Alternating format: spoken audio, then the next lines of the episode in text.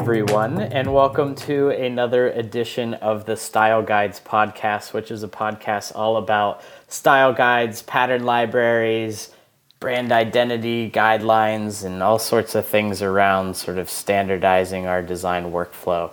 Uh, my name is Brad Frost. I'm Anna Debenham. And today we are ultra excited to have developer extraordinaire Dave Olsen with us. Dave, thanks for joining us. Thank you very much for having me. So, uh, before we dive into everything uh, and un- un- unveil your, your true identity, what do, why don't you tell us about like sort of your your day job? You know, where do you work? What are you doing at work? And just sort of give everybody uh, an idea where you're coming from. Uh, so I'm a developer at West Virginia University, and I guess my role is to help kind of push technology and push processes for our central web unit. And so I try to take things from industry and make our jobs jobs better and lives better here at the university. That's awesome. So you're sort of working sort of above like not on sort of specific things but sort of more overall sort of strategy initiatives and technology. Well, you know, as the case in higher education, um, we have to wear many hats. But I think the thing I most love is doing that kind of strategy and, and figuring out what where things are going. Um, I do have to do every every now and then drop in and do real code, but um, yeah, doing the strat- thinking about the strategy is the best part. It's always good to keep the knife sharp. That's for sure. Um, so, in addition to um, you know your job at West Virginia University, you also developed this tool that I've heard of called called Pattern Lab. Yeah, I, I help contribute to uh, Pattern Lab. I follow the guidance of a wonderful person named Brad Frost, who gives me some great direction on what to do and uh, make dreams happen. I think that's my that's, job. That's Wear wings, take dream. um, that's that actually is is a very accurate depiction of, of sort of our relationship. I would base I our workflow goes as follows. Dave, it would be really cool if Pattern Lab could do this. And then an hour later, you're like, it's in dev.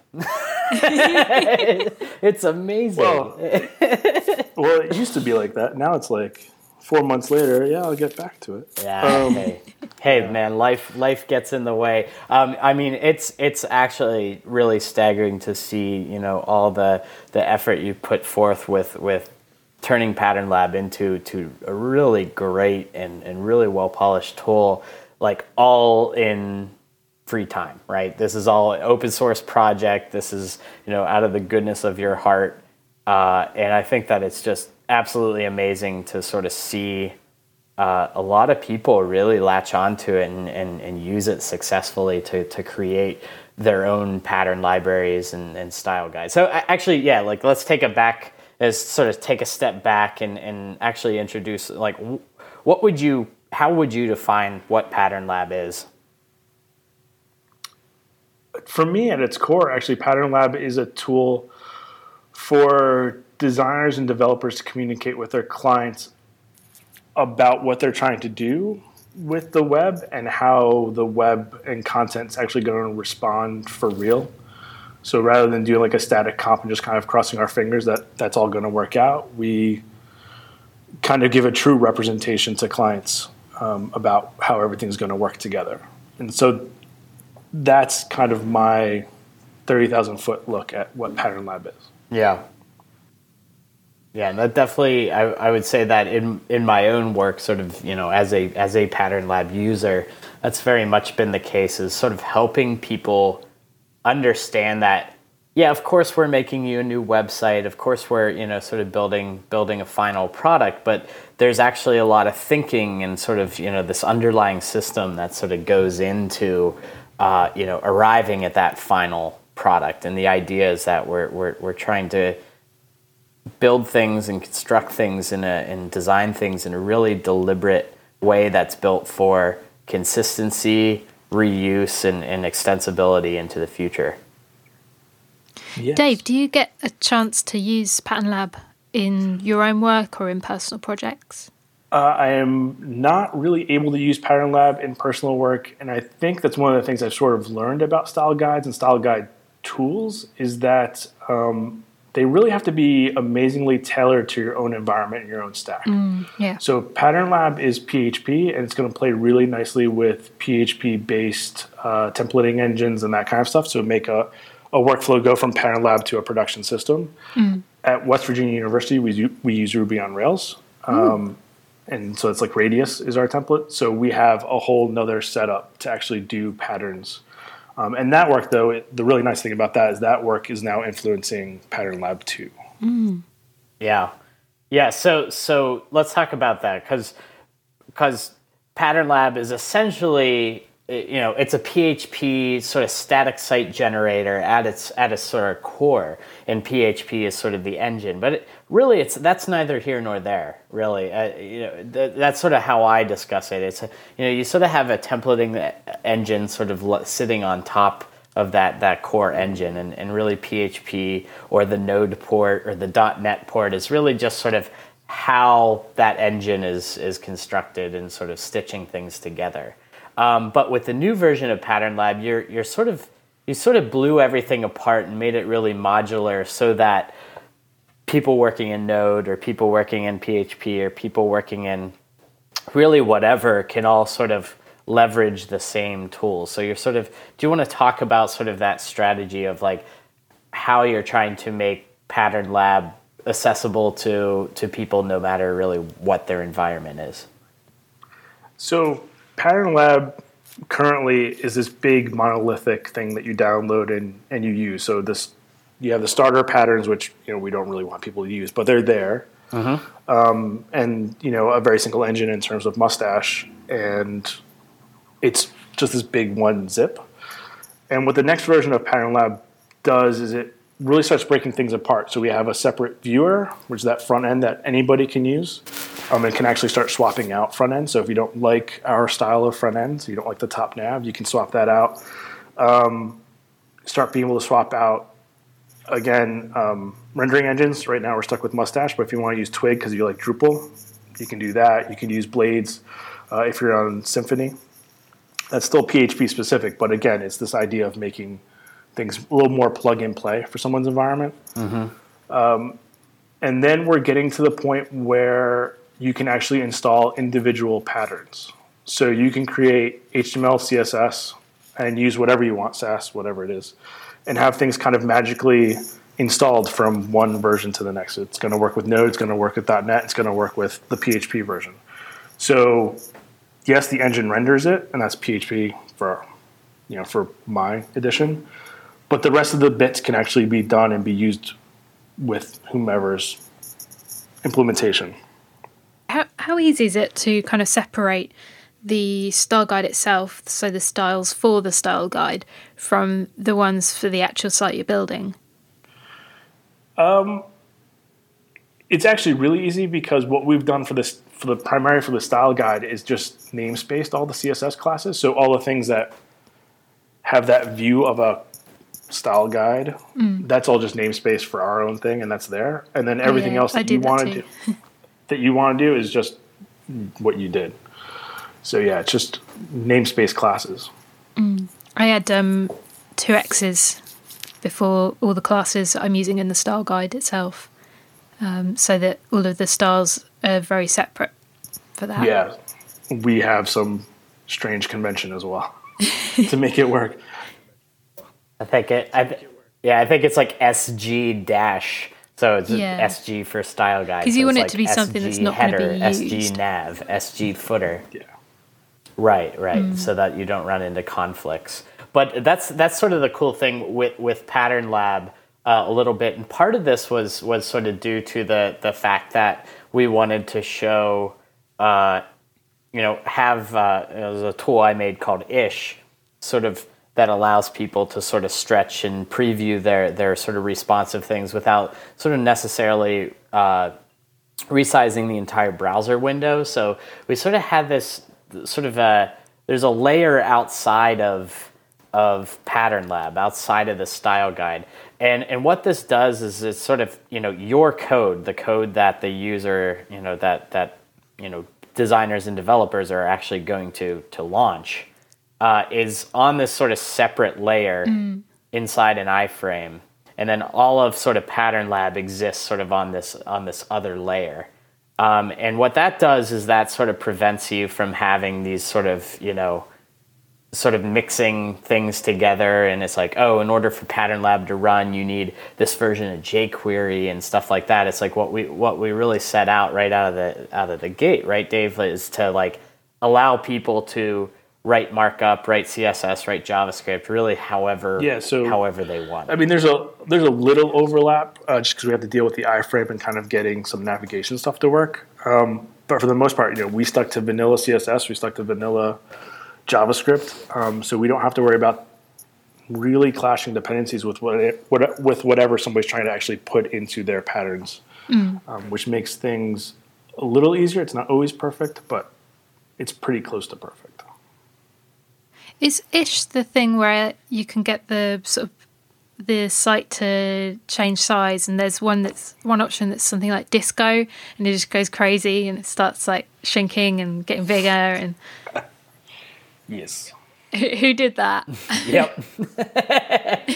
that that was me. That was me. So disco mode, and and and so this this is actually really important though. Like on the topic of of style guides and pattern libraries, like one of the absolute biggest benefits I I found is is to be able to sort of demonstrate And the see it all in one responsiveness of a component, right? To be able to sort of yeah, yeah, and so so it sort of does become this this nice design development tool, this ability to sort of you know resize the viewport, but it's really more, Dave. Back to what you were saying about sort of educating people on like this is this is what we're doing, and this is how this is going to react. Yeah, and that's one of the nice things. You know, we have annotations as well to in Pattern Lab to help again communicate to somebody.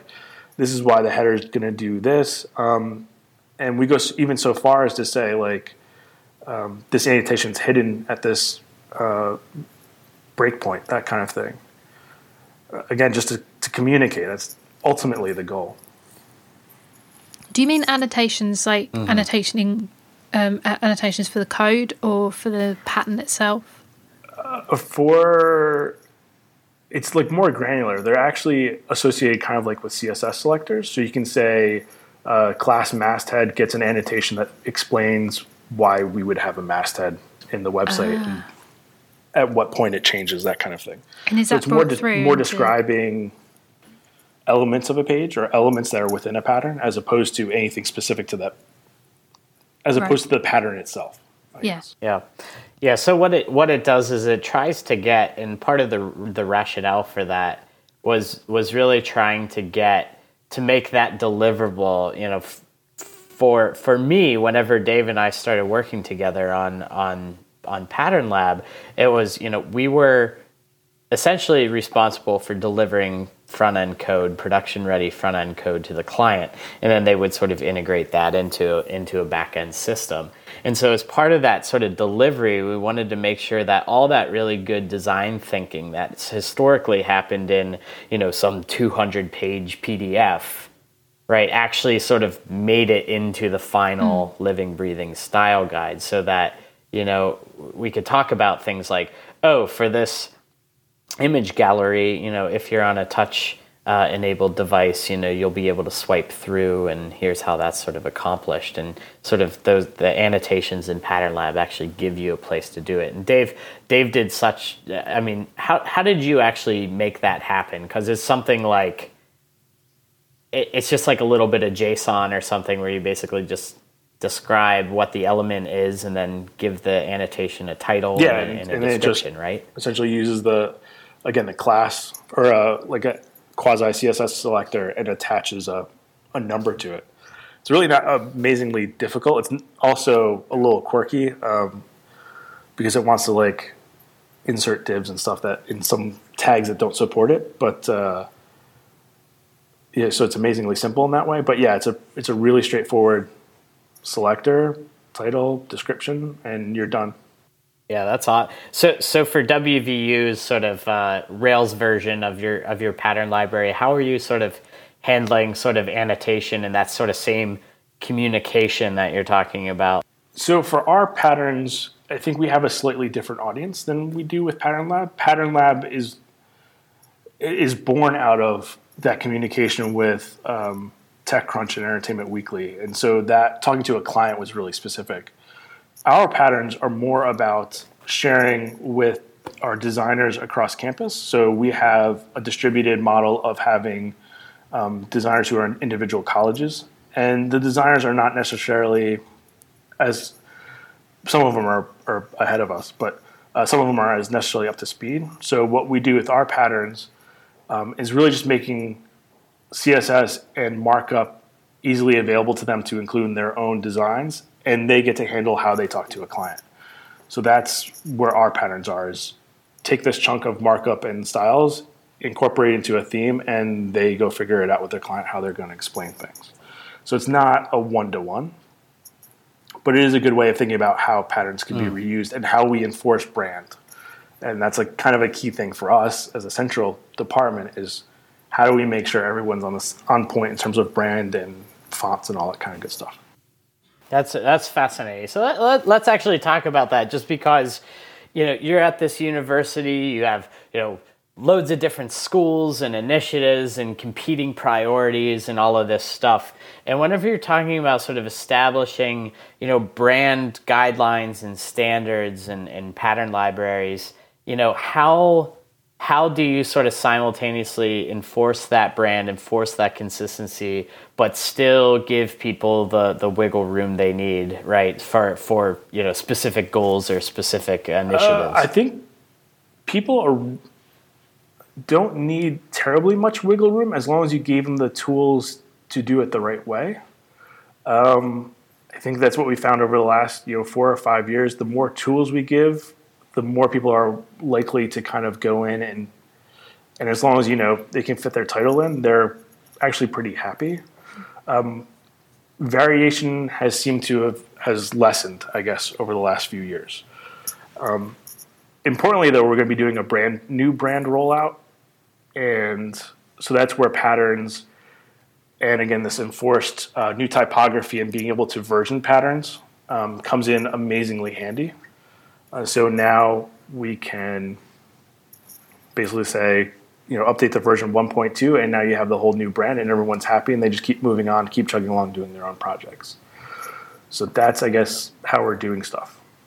Does um does the web design at all influence, say, print design? Because if the universities in America or anything like the universities here, you know, um, a lot of money is spent on things like prospectuses and just print material, and um, you either get a situation where it's the kind of print design that leads all the branding and the, the website kind of has to fit towards that.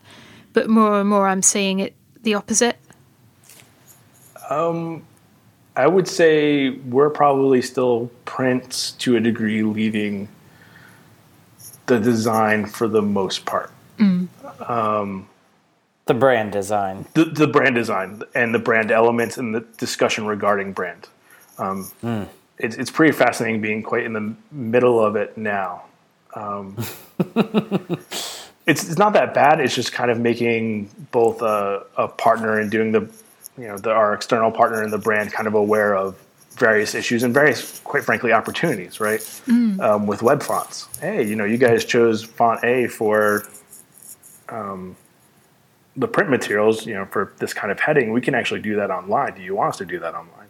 Ah, yeah, that's awesome. that kind of thing. Um, not that web fonts are, are perfect, but it is a way of, again, us sort of standardizing to a degree. Um, in Sure, and, ways. and, and helping and helping educate those other people to sort of consider how that stuff is going to affect the web. yeah, So do they do they have a separate print style guide? yeah. So we have a, a print style guide, and we're now currently working on the the web version of that. And Yeah. for me, the most important thing is not just, hey, here's this this kind of dead tree document that you can go look at and hopefully figure it out, but with patterns, we can kind of finally say, not only can you go refer to something, you can actually use this, and you just turn it on, and you have everything you need. And so we're happy, they're happy. Um, it, name spacing makes everything amazingly simple. That's It, it really, yeah, patterns have have really opened quite a door here at the university for, especially for branding purposes. So, do you get quite a few of the different schools kind of having their own websites, like microsites, and wanting to use them? Like, say they want to grab the logo or something, and rather than then Googling it, they've actually got it there that they can use. Exactly. Yeah. So like the right version. the right version and the right links, right? So let's mm. say um, I think our, our big concerns currently tend to be a header and a footer. It's pretty simple. Um, we want to move into the the realm of offering you know much more dynamic things like slideshows to make their lives easier, uh, or the, like the because everything's political here, so we're going to have a slideshow. Yeah. Um, like any university.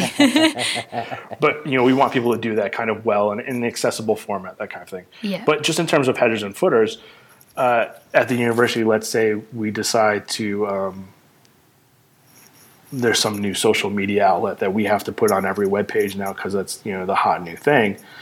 with a pattern, you can just be like, okay, we added it centrally, and everybody yeah. just goes ahead with Bower updates their own themes, and everybody's good to go. And it's yeah, it's pretty sexy actually. Yeah, how do, how do you keep that kind of in sync? Because say you change the footer in the style guide, do you have to kind of contact everyone and say you need to update your footer? Or is there something kind of more dynamic? There's nothing more dynamic. We just we don't want to uh, accidentally if somebody did something weird, we don't want to break. You don't want to surprise them. Don't yeah. want to surprise them. Um, luckily, we already have a really good set of communication with the developers who would actually be doing it. So yeah, um, and they they're very responsible people, so they take care of it. So, so you don't have it, so it, it's auto, automatically updated. There's sort of like a communication layer that happens in order to sort of deploy an update to a pattern. Yeah, so we'll make a change to the pattern, and then they would have to go out and actually update. You know, you know, in the sense, yeah. sense, sense you have a, a, dependency update. You know, for npm mm-hmm. and, and Bower, you would update it. That's so, awesome. so that makes life easier. Um, and that's the other thing is we don't have like this monolithic CMS, and we don't have one monolithic set of templates. So we've given a lot of people freedom that way. Um, that's where again patterns come in really handy. We what don't have to enforce CMS? one look. Go ahead. What is a CMS? The CMS is a homegrown CMS called. Uh, we have two. We have Slate and we have Clean Slate. So Clean Slate's the, the next version. I guess it's Rails three and going to be on Rails four soon. So it's all in house. We have it completely set up to. We have a workflow really set up for designers and for theming. Mm. And is that an in-house CMS? Yeah. Yeah. Yeah. That's awesome. So so there, so there's no Rails version of Pattern Lab coming soon. no no Rails version of Pattern Lab coming soon. Sorry. Uh, oh, that's that, okay. But that goes down to dependencies, right? Sure. Sure. Yeah, but again, like it, it's from the sounds of it, the way that you're sort of decoupling, like the sort of front end, like if you wanted to use, if you wanted to sort of make that Ruby version of uh, of of Pattern Lab or use that the front end that we've sort of developed for it, you'd be able to just sort of rip that in there because that's all pretty static. Yep, exactly. And then, yeah, and then sort of and then just plug in whatever engine you wanted to use. Yeah, if you wanted to use, uh, you know, what we call starter kits, which is all the the base patterns, you can do that, or develop your own that anybody could use on any language. Yeah, it's kind of neat. I mean, that was an idea out of uh, out of Sparkbox. They kind of told us to separate the two. it was a really good point, yeah. so we did that. Yeah, yeah, Anna, we went over to the the people at Sparkbox over in in Dayton, Ohio, who you know do some really great responsive work and uh, they were sort of showing how they were using sort of a pattern based workflow and we're really interested in the whole you know a lot of it uh, is this conversation that just keeps cropping up you know across the board is like how do we you know integrate this stuff with with all of our different clients environments right? Because you know there's just so many different back-end technologies and dependencies and versions and all of that and it's like how how can you know sort of Dave architect this this pattern library tool to sort of be malleable enough to just sort of be able to to easily be ported into whatever backend environment people happen to be using and that was like that was a pretty big challenge it was it was like a it was a they just put the challenge on the table, and I think that you've been doing a great job at, at getting the next version of Pattern Pattern Lab uh, sort of ready for that.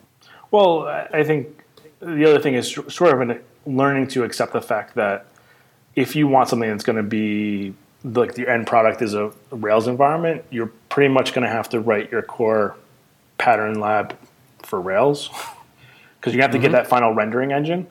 But we can make the bits interchangeable enough that we as a community can at least share, um, you know, bits to make lives easier.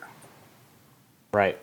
And so, well, th- this is even sort of a conversation though. It's like you, you really just need like a bridge. Like in order to sort of create and maintain your style guide, you need some form of, of bridge. And whether that's the the actual backend technology, but it's really about like the sort of templating language, right? Like, because for example, like if I have my Jekyll site and that's sort of using mustache type conventions, and I could sort of, you know, name my variables certain names and sort of you know, s- swap in dynamic data.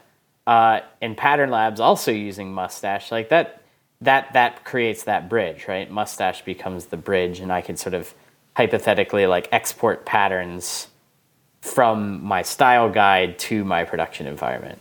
Yeah, exactly. Yep. Yeah, that the, the template is the the key to the whole thing. Yeah. Yeah. So, so what do you, as far at, at WVU and stuff? So you you have these patterns and you have these sort of like little, what it sounds like these little micro bundles of of sort of you know dependencies, all sort of managed through Bower and stuff. Like, how do you do you sort of um, in addition to the actual sort of interface patterns, do you have like code standards and and sort of other things like that and, and where do those live and how do people know to sort of follow certain conventions? Um, so we do have loosely a brand center right now which offers i think kind of tone and voice and, and a certain set of guidelines. But i don't think we've gotten to the point where well i guess we're sort of starting to get to the point where we're saying um, here's kind of naming conventions for sass and you know we're all going to try to standardize on gulp. Um, i can't say that we've really wrapped our arms around that problem quite yet. Mm. so it's like sort of something where you sort of have some some biases i guess or and you try to sort of encourage that but it, there's no sort of central place to manage that stuff yet. No uh, and it's a very much it just becomes politics. I mean this is uh, how much do you think you can enforce and not get complaints up the food chain that then come down my side of the food chain? right, right. um, Fair enough. so you know, we've definitely we definitely encourage things, and I think there are people who who do do it well. Um, but we're we haven't got to the point where it's like this is the way to do it, and a lot of that comes down to I think to the word just, which you hate. right. Um, and and we have the same thing here, right? We don't want to really just we don't really want to just say just. We don't want to tell people like, well, you can just go use Git and you can just go. Everybody's at a different point in their what they can do and what their jobs really allow them to learn. So sure. you try to let them be at least a little bit comfortable. Um, if they want to move up and progress, we standardize things a little bit more for Sass. Um, but you know, mm. If you're just going to play in vanilla CSS, you can pretty much do what you want. Right, right. So, so it sounds like your sort of brand standards, your coding standards, and even sort of your your your pattern library to a degree is sort of like a little more suggestive, or or sort of like, hey, here's here's sort of a smart default you can use. We're not going to sort of rule with an iron fist and make sure that you know like if you're not following the standards exactly how we wrote them, you're going to be, you know, dragged through the quad.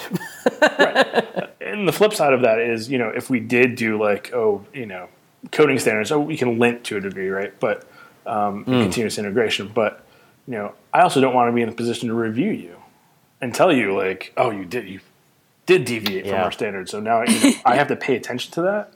So it's more work for me to a degree too. right. Kind of the reality. Right. Um, so yeah, we're we're not going to rule with the iron fist. And again, the more tools you give somebody, the more likely they're just going to use those tools and kind of default and just kind of go with the flow. So rather not be like so prescriptive as much as like here's an actual thing to go use and do, and then they're they're going. What's the uh, workflow like? Um, so when when you get a new design for something, do you work straight into into the style guide, or do you kind of set up your own production environment? Uh, we all have uh, we all do local development. We have a tool called Hammer, which sort of Oh yeah, I love Hammer. different different Hammer actually. Um, Oh. It's kind of a common name. I, it might do a very similar thing. Um, so we use a tool in house, Hammer, which is based on our CMS. So it has all the same kind of tags that you could use in the CMS, and it and it does something very similar to Pattern Lab, where it has like that JSON or the external. So you don't have a whole database, but you have this ability to set up mock data, and so you can start designing in the browser. Um, again, it uses all the. You can start importing all the patterns and that's a way for people to develop locally have something they know is going to work in the final cms but be able to preview it to whoever they need to preview it to Yeah. and so um, again the more tools we can give to people the more they seem to kind of flow and, and use what we want them to use and That's it's very much yeah a process whereby it's in the browser and we're trying to, to think of all the best practices that we can So, so you guys are, are really sort of pushing. It sounds like you know, like even like at that sort of design level, you guys are sort of trying to work in the browser more and more, just to sort of paint a more realistic picture of how the CMS is structured, how data is structured, and and sort of obviously show things in sort of a responsive way. Yeah, it, it just speeds everything up. Um, Amazing. There's not that extra step of getting approvals for a design comp and then having to come back and go, yeah, so I know we showed X in the design comp, but it really came out kind of Y. Um, people people get amazingly hung up like on colors, right? Like Yeah, or spacing. Like that wasn't the exact spacing in the comp. Like ser- there's more important things to worry about here, people. Um, so so the more we can get that the reality in front of the client yeah. at the beginning, the the better. It just reduces complaints later on. Yeah, yeah. So of speeds things up and, and sort of helps set people's expectations a little better. It sounds. Yeah. Well, yeah. And here, but here's the other beauty I think of doing stuff in the browser, especially when you start thinking about what patterns let you do.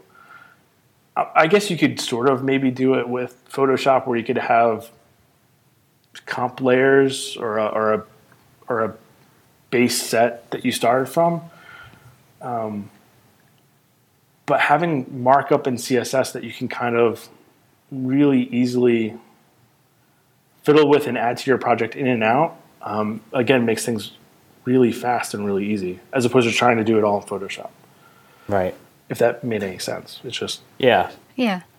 Yeah, absolutely. So, so okay. So I think we we have to wrap up here. So the last question is a doozy of one, uh, especially as somebody who's who's running a very uh, you know increasingly popular sort of tool that that does exactly this. Like, what what is your perfect like? How would you define sort of like that perfect end goal? Pattern Lab is done uh, or what what is like the perfect style guide like what's like that perfect setup that perfect environment and and how would you like to sort of you know you know realize that uh, I think the perfect setup is one in which um, I think it's Pattern Lab 2, honestly. Um, it, it's basically can we have a modular system so anybody can kind of go in and create a module and, and plug it in? And so we don't have to edit core all the time. And I feel like that's what we're doing right now. Um, I feel like I don't want to touch editing core so anybody can do what they want and to make a system that has kind of a dependency manager so people can easily version and swap bits and pieces out. Like i'm going to add this pattern and i'm going to update this pattern. And i'm going to swap in this uh, pattern engine. And just something that's just amazingly modular and that is almost automagical um, is what I'm sort of looking for. That would be the perfect thing. Yeah, uh, I think, and- I I do just sort of you know I haven't really. I, I'm excited to to start uh, taking more of a closer look in, into Pattern Lab too. Um, but the the concept of sort of just yeah breaking everything apart so that people can drop in the, the tools they feel comfortable with seems like absolutely I think a, a, a really good idea and I'm sure that I mean you're more considerate than I ever would be doing the same thing. So um, I'm really excited to sort of see that. You seem you seem to sort of steer away from some air from like rabbit holes that might be dangerous and, and work in a way that that sort of allows people to to use the tool and, and build the tool however they see fit. And um, just given that the sort of first generation of, of pattern labs we've sort of seen out in the wild and what people have shown me and I'm, I'm really excited to sort of that you're taking it to a new level and that allows people to sort of yeah again just sort of drop in the tools they're they're already comfortable with to, to create a system Yeah, that's the whole idea. it's awesome